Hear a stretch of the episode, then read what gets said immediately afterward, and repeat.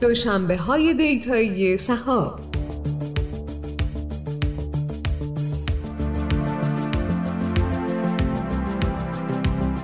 سلام به فصل ششم دوشنبه های دیتایی سهاب خوش اومدید. با شما همراه بودیم با پنج فصل از این پادکست و در این فصل قصد داریم همراه با مهمانان جدید به موضوعات دیگری در حوزه هوش مصنوعی و علوم داده بپردازیم. شما می‌تونید قسمت های قبلی سحاب Data Mondays رو در اپلیکیشن و وبسایت آکادمی سحاب به آدرس academy.sahab.ir بشنوید. مهمان این قسمت آقای دکتر جمشیدی استاد computer science در دانشگاه کارولینای جنوبی و همچنین محقق در شرکت گوگل هستند.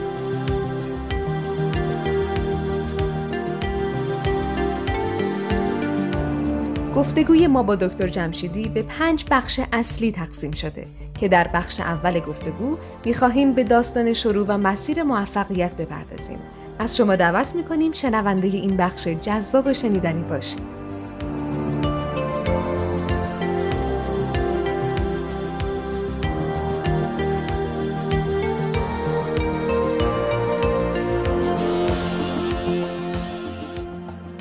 سلام دکتر جمشیدی عزیز روزتون بخیر. خیلی خوشحالم که امروز می‌تونم در خدمتتون باشم و با هم صحبت بکنیم. می‌دونم که کلی تجربیات جذاب داریم برای شنیدن. حالا من این چیزای در موردش در ادامه بیشتر در موردش صحبت می‌کنیم. حتما اگه سلامی دارید با شنونده و بیننده با هم داشته باشیم که بریم به سمت اصل برنامه. سلام پوری جان. حتما منم خیلی خوشحالم که اینجا هستم. ممنون از دعوتتون در خدمت شما و آدینستون هستم. سلامت باشی خیلی هم ممنون متشکرم. خب توی همین ابتدای بخش اول صحبتمون من خیلی دوستم یه نگاهی به اون داستان زندگی شما داشته باشیم من یه چیزایی در موردش خوندم و حالا بیشترش از شما میشنویم. به نظر خیلی حالا نقاط جذاب زیادی داره اینکه مثلا شما از کارشناسی computer science علم و شروع کردیم بعد ارشد علم و بعد برای postdoc و حالا مقاطع بعدی دوبلین و انگلیس و بعدم آمریکا وارد شدیم. بعدم با گوگل همکاری کردیم. این جزئیاتش اگه بگید خیلی ازتون ممنون میشم. یکم در صحبت کنیم و بعد بریم سراغ حالا بیشتر جزئیات گفتن. حتما حتما. ممنون پوری جان. همونجور که گفتید من در واقع undergrad م در واقع لیسانس و فوق لیسانس هم تو ایران تو دانشگاه امیرکبیر البته بودم. در واقع واسه دکتر یه بازه زمانی از بعد از اینکه فارغ التحصیل شدم تا قبل از اینکه دوره دکترا شروع کنم تو ایران کار می‌کردم. در واقع software industry کار برنامه نویسی کار در واقع مدیریت پروژه و کل life cycle software development رو طی کردیم تو دوره. حداقل تو اون بازه محدود. بعدش در واقع تو 2010 من PhD مو شروع کردم تو Dublin City University in Ireland شهر خیلی بسیار قشنگی هم هست. حتما پیشنهاد می‌کنم بریم و ببینید. دوبلینو شهر بسیار زیباییه. بعدش بعد از اینکه دوره دکترام تموم شد شانس اینو پیدا کردم که برم لندن. تو دانشگاه پیر کالج لندن. اونجا هم در واقع دوره پستاک هست. بعد از اینکه کلا حالا یه توضیح کوچی if you don't mind بدم. حتما دوره پستاک مدرک حساب نمیشه. به نوع کار هستش.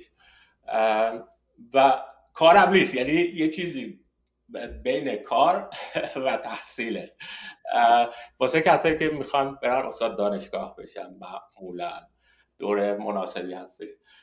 دو سال من Imperial College بودم. بعدش در واقع Carnegie Mellon University تو پیتسبورگ پیتسبورگ هم شهر بسیار قشنگه لندن هم خب اکثر ایرانی ها باش آشنا هستند و همین لازم به توضیح نیست. بعد سال 2016 تا 2018 من تو پیتسبورگ بودم. بعد از اینکه این دوره دوم postdoc تموم شد در واقع اومدم South و position اونجا شروع کردم. چقدر جالبه که شما حالا کلا این بخش ابتدایی که در مورد حالا مسیر زندگیتون گفتین خیلی بود آکادمیکش قویه. خب البته الانم توی position ی که دارین کار می‌کنین همین موضوع هست. اتفاقا خیلی دوستم در مورد این صحبت بکن چون ما خیلی وقتا که مثلا در مورد حالا بخش مختلف هوش مصنوعی صحبت می‌کنیم. با کسایی هستش که بیشتر دارن توی بود صنعتیش کار می‌کنن. خیلی هستن که میگن یه کسایی هم بیارین که آکادمی که این موضوع هم یکم با همون صحبت بکنن و فکر کنم شما بهترین گزینه واسه این موضوع. در مورد این بخش اول ببخشید من گفتم علم و اینجا نوشتم امیر کبیر نمی‌دونم چرا گفتم علم و شما بعد از اینکه ارشد رو تموم کردین مستقیما اپلای کردین سریع یا اینکه یه فاصله بینش. اون فاصله رو گفتین که کار کردین درسته؟ بله بعد از اینکه 2006 در واقع بود تو ایران ارشدام تموم کردم. بعد از اون مستقیما اپلای نکردم. بنا به چندین دلیل مختلف.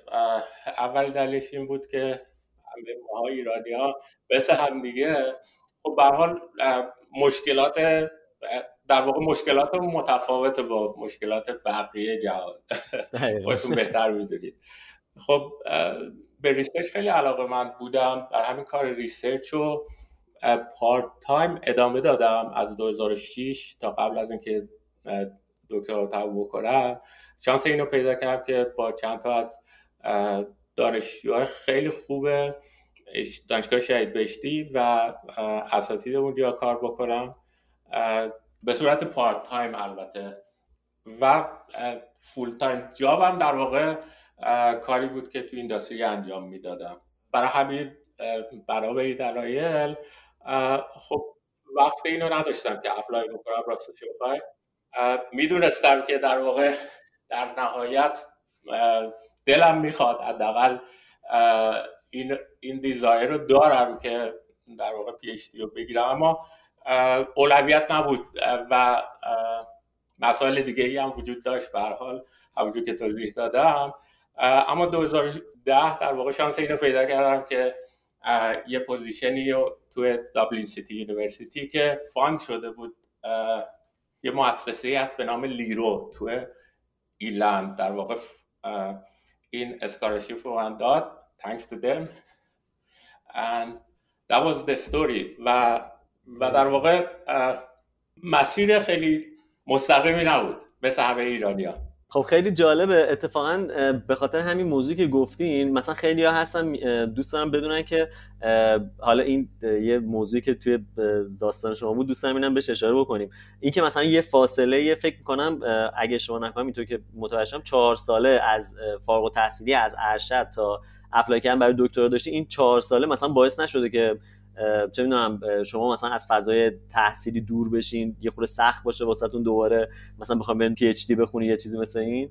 خیلی سوال قشنگی پرسیده ممنون از اینکه این رو پرسیدین. چون سوال خیلی ها می‌تونه باشه اولا من راستش رو بخواید خب اینجوری می‌تونم بهتون بگم که من part time همون به خاطر اینکه part time research رو ادامه دادم این این موقعیت واسم پیش اومد. اگه در واقع این موقعیت part time research من تو اون زمان نداشتم یه خورده سخت بود.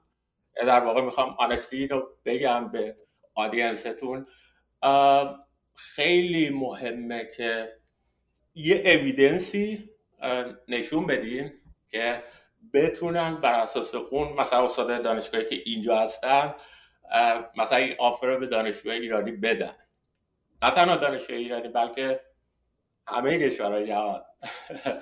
خیلی مهمه که حتما لازم نیست که در واقع این ریسرچ حتما تو دانشگاه انجام شده باشه. لزوما نه. خب خیلی از شرکت های ایرانی تا اونجا که می‌دونم الان کارش research هم می‌کنن تا حدودی. از اون research هم خب به هر حال اگه دانشجوها در واقع کار جدی تو پروژه انجام بدن اونم evidence خوبی هستش که می‌تونن توی CV شون بذارن و از اون استفاده کنن واسه اینکه این موقعیت رو بگیرن. اما واسه من شرایط من در واقع این شانس رو داشتم که این part time research رو continue کرده بودم و مثلا paper چاپ کرده بودم در واقع این موقعیت واسه من به وجود اومد.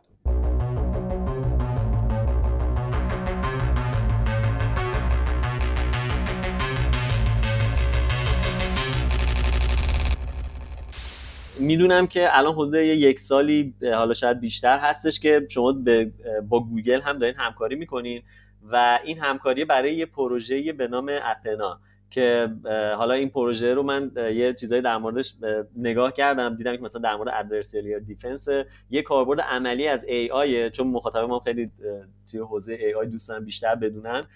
می‌خوام یه خورده در موردش صحبت بکنم ببینید اصلا این پروژه چی هستش. می‌دونن که یکی از دانشجو دکتراتونم حالا روش کار کرده. دوستان بیشتر در موردش صحبت بکنیم و بشنویم که کاربردش چیه چجوری قرار کار کنه.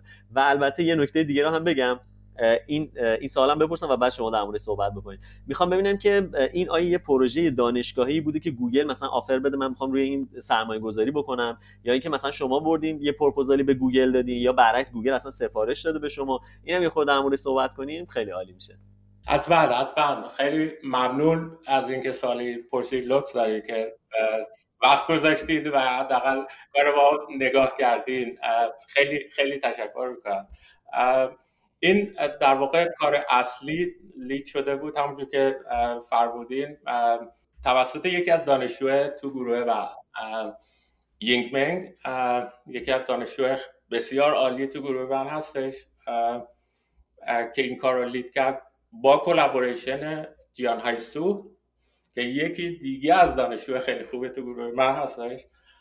در واقع این دو نفر عزیز این پروژه lead کردن و این framework رو توسعه دادن. بعد در واقع این framework الان اکثر researcher ها هر کار research ی که می‌کنن اون کدشون رو تو گیت هاب می‌ذارن. خودتون می‌دونید که به هر حال این infrastructure این facility رو ایجاد می‌کنه که کد و data بین همه افراد share بشه.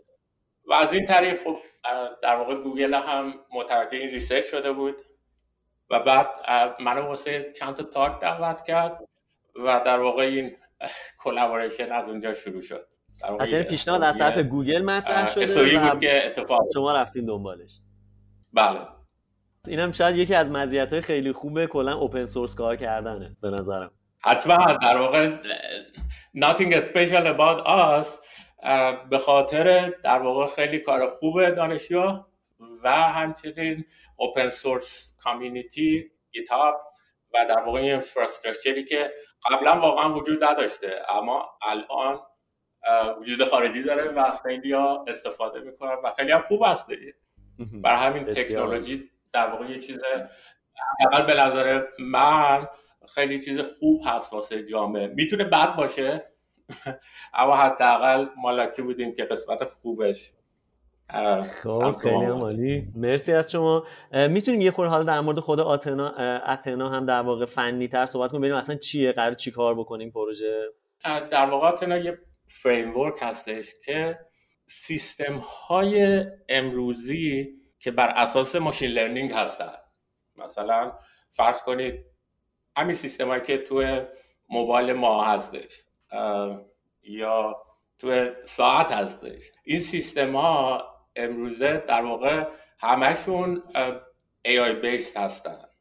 و یه مشکل سیستم های AI based این هستش که البته نه تنها واسه سیستم های AI based این مشکل security واسه همه سیستم های نرم افزاری و حتی سخت افزاری وجود داره. یعنی و حتی robotic system ها.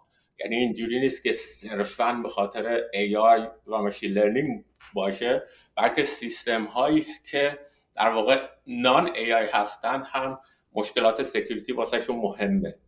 حالا این framework ما اینجوری در نظر بگیرید که به نوعی defend می‌کنه سیستم هایی که بر اساس neural network درست شدن. و این سیستم ها الان همونجور که عرض کردم همه جا هستن. مثلا حتی گوگل search ی هم که انجام میدیم این خود search engine گوگل در واقع از سیستم های یا الگوریتم های AI و machine learning استفاده می‌کنه. و گوگل هم خب یکی از شرکت های خیلی بزرگ هستش که قبلا سیستم هاشون اکثرا non AI بودن. الان فکر می‌کنم بالای 95 درصد سیستم های گوگل AI based هستش.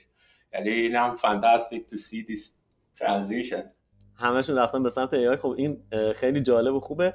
پس اینطوری که مشخصه این پلتفرم قرار بیاد و از یه محافظی باشه برای کسایی که حالا ممکنه به هر طریقی بخوام وارد این سیستما بشن و یه اختلالی توش ایجاد بکنن یا چیزی شبیه این. بله دقیقا. خب اینم من بگم قبل از سیستم های رو بحث security این سیستم ها خب افراد و community ها خیلی بزرگی کار کردن و کار خیلی جالبی هم کردن. یعنی اینم من عرض کنم کار ما one out of خیلی کارهای دیگه ای که وجود داره واسه defend کردن یا واسه protect کردن یا محافظت کردن چنین سیستم هایی استفاده میشه. و again به خاطر این کار قشنگی که دانشجوهای گروه من کردن واقعا این fit مناسبی بود واسه گوگل به این لحاظ که cost integrate کردن در واقع این framework با سیستم های large scale خیلی پایینه.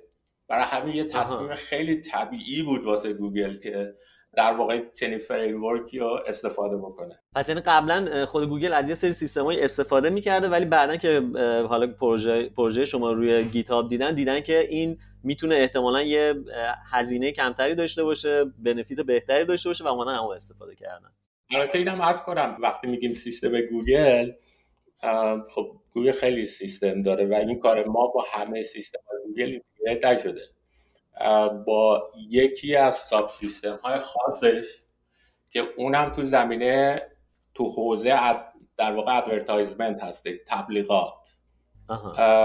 خب سیستم تبلیغات گوگل یکی از سیستم های خیلی مهم واسه خود گوگل هست چون منبع درآمدیه واسه گوگل. و بخشی از در واقع سیستم مرتبط هست به recommendation و این recommendation خب مثالی که می‌تونم بزنم فرض کنید مثلا شما برید تو آمازون یا حالا تو هر وبسایتی که مثلا فکر کنم تو ایران دیجیکالا. درسته؟ بله. یه product ی رو می‌خری. تو من خودم استفاده نکردم دیجیکالا اما حدس می‌زنم که خیلی شبیه آمازون باشه. خب دیجیکالا در واقع product ها و محصولاتی که خیلی شبیه مثلا product ی هستش که شما مثلا خریدین یا در گذشته خریدین یا در آینده خواهیم گرفت خرید recommend می‌کنه بهتون. خب again من می‌خوام اینو elaborate بکنم که مثلا همین recommendation system که AI power ه خیلی خیلی خوبه. خیلی کارهای ما facilitate می‌کنه. خیلی کارامون رو راحت می‌کنه. ما می‌تونیم با چند تا دکمه یه چیزی رو بخریم که قبلا باید ماشین سوار می‌شدیم کلی سوخت می‌دادیم و کلی هزینه می‌دادیم و کلی زمان میذاشتیم بخریم. الان با چند تا دکمه می‌تونیم بخریم. اما از اون جهت این باعث میشه که حالا اون نقش آیش پروداکت رو ریکامند بکنه به شما. ممکنه لزوما هم لازم نداشته باشید خب همه ماها انسان هستیم و, در واقع خوش بیاد چیزای جدید بخریم و می‌تونه این عملا یکی از اون جنبه بد ای باشه که هممون رو مصرفگرا می‌کنه که لزوما هم چیز خوبی نیست. یعنی اگه بخوایم مثلا خیلی بهش حالا فلسفی نگاه بکنیم شاید مثلا مثل اون صحبت ادوارد برانایز باشه که یه جوری به مصرفگرایی کمک می‌کنه. ممکن یه چیزی رو به شما recommend بکنه که شما واقعا بهش نیاز نداری ولی می‌دونه که شما اینو ببینی احتمالا ترغیب میشی که بگیری. یا مثلا اگه فلان device رو مثلا چه یک ماه پیش خریدی احتمالا الان به یه accessory اون مثلا نیاز داری اینو بیا به معرفی بکنه یا چیزای شبیه این. دقیقا دقیقا دقیقا. و برای همین یه قسمتی از community AI اصلا روی همین بحث ethical aspect AI کار می‌کنن کارهای خیلی قشنگی می‌کنن که it's mind blowing من من تو زمینه کار نمی کنم I wish uh, I, I were part of that community. اما حتما پیشنهاد می‌کنم به audience تون به کارهایی که مرتبط هست به ethical ای آی بخونن. خیلی جالبه. آره حالا اتفاقا توی بخش بعدی صحبتون حتما از شما می‌پرسم برای اون زمینه‌ای که فکر می‌کنی توی حوزه ای آی برای سرمایه گذاری این که مثلا بری یاد بگیریش به درد می‌خوره برای اونایی که تازه می‌خوان شروع بکنن یا مثلا می‌خوان یکم کارشون رو توسعه بدن و توی اون بخش در موردش حتما صحبت می‌کنیم.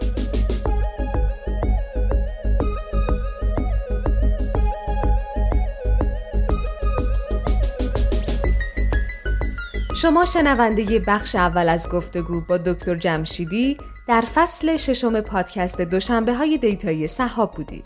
حتما ما رو در پلتفرم های پادکستی مثل کست باکس، شنوتو و گوگل پادکست دنبال کنید. و اگر پیشنهاد یا سوالی دارید از این طریق برامون بفرستید. موضوع بخش بعدی صحبت با دکتر جمشیدی الگوریتم های موجود در هوش مصنوعی و زمینه های سرمایه گذاری است که در قسمت آینده به آن خواهیم پرداخت.